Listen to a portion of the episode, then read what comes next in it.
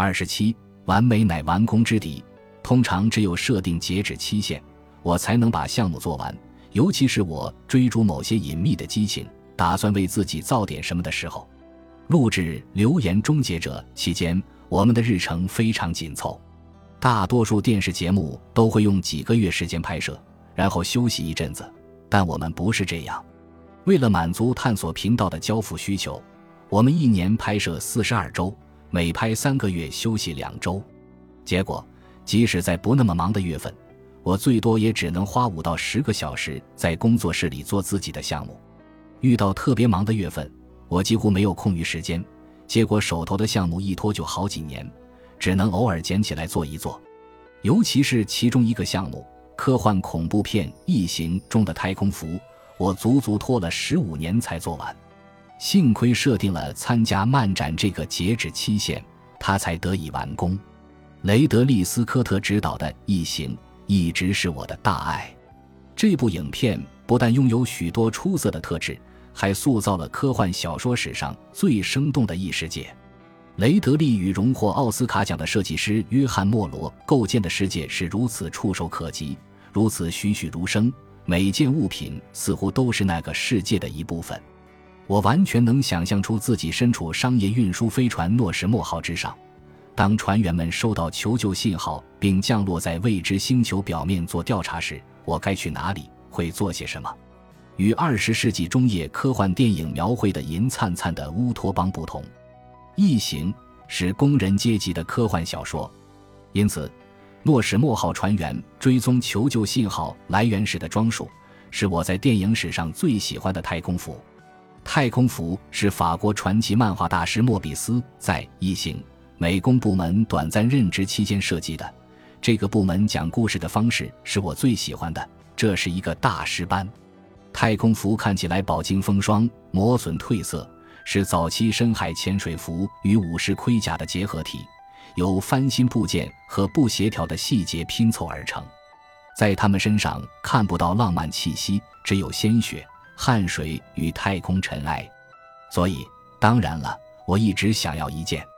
二零零二年，我开始复制《异形》中凯恩穿的太空服，我花了好几个月时间搜集图片。扫描旧杂志，收集能找到的所有信息。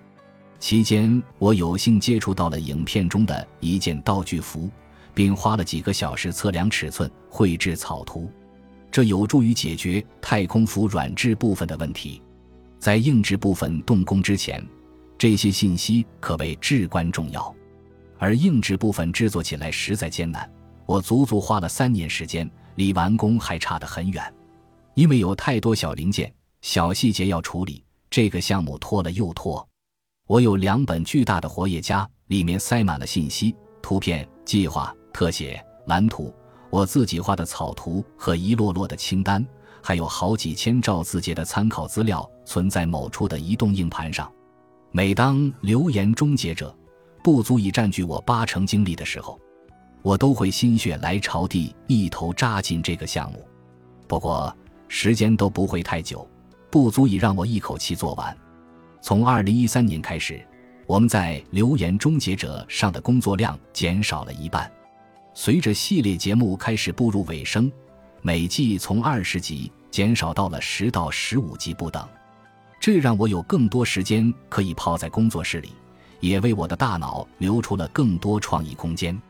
同时，也让我意识到，要想一劳永逸地做完太空服，我就必须改变做法。他已经拖得够久了，必须设定一个截止期限。于是，我选择了二零一四年七月的圣迭戈国际动漫展。十多年来，我一直参加漫展，有时是担任评委，有时是为了满足自己对角色扮演的热爱，有时是两者兼而有之。我会亲手制作精美的服饰，然后穿上它们参加漫展，看看会不会被粉丝们认出来。第一次是二零零九年。我扮成了地狱男爵。二零一零年，我穿了《流言终结者》某一集用过的《星球大战：帝国暴风突击队》服。二零一一年，我扮成了日本动画片《千与千寻》里的无脸人。二零一二年，我化身奇幻电影《指环王》里的戒灵。二零一三年，我扮成了《加勒比海盗》里的杰克船长，以及《星球大战三：绝地归来》中的阿克巴上将。在计划2014年的装扮之前，我就知道我会做完《异形》中凯恩的太空服。当年夏末，穿着它去参加圣迭戈国际动漫展，直到今天，我都想不通自己是怎么做到的。但我知道，如果没有设定截止期限，我内心的那个完美主义者就会继续沉迷于琐事，永远没法取得进展。我会纠结哪种灯最好。哪种散热风扇看起来最真实？专注于除了我之外没人会在意的东西。但有了七月的截止期限，我就不能再犹豫不决了。在类似情况下，给自己设定截止期限的关键在于，截止期限不能是随机的，必须与你本人或项目有关，或者同两者都有关系。漫展是个理想的组合，我已经确定会参加，而且这种场合很适合角色扮演。当然，我也可以把截止期限定成十二月三十一日，但由于年底跟我本人或项目都没有太大关系，我会很容易继续拖延下去。此外，我也可以选择圣诞节作为截止期限。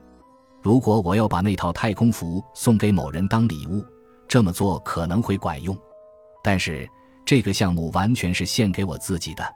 如果你的项目进度滞后了，请选一个对你本人和项目同样重要的日期，然后以它为目标开始工作。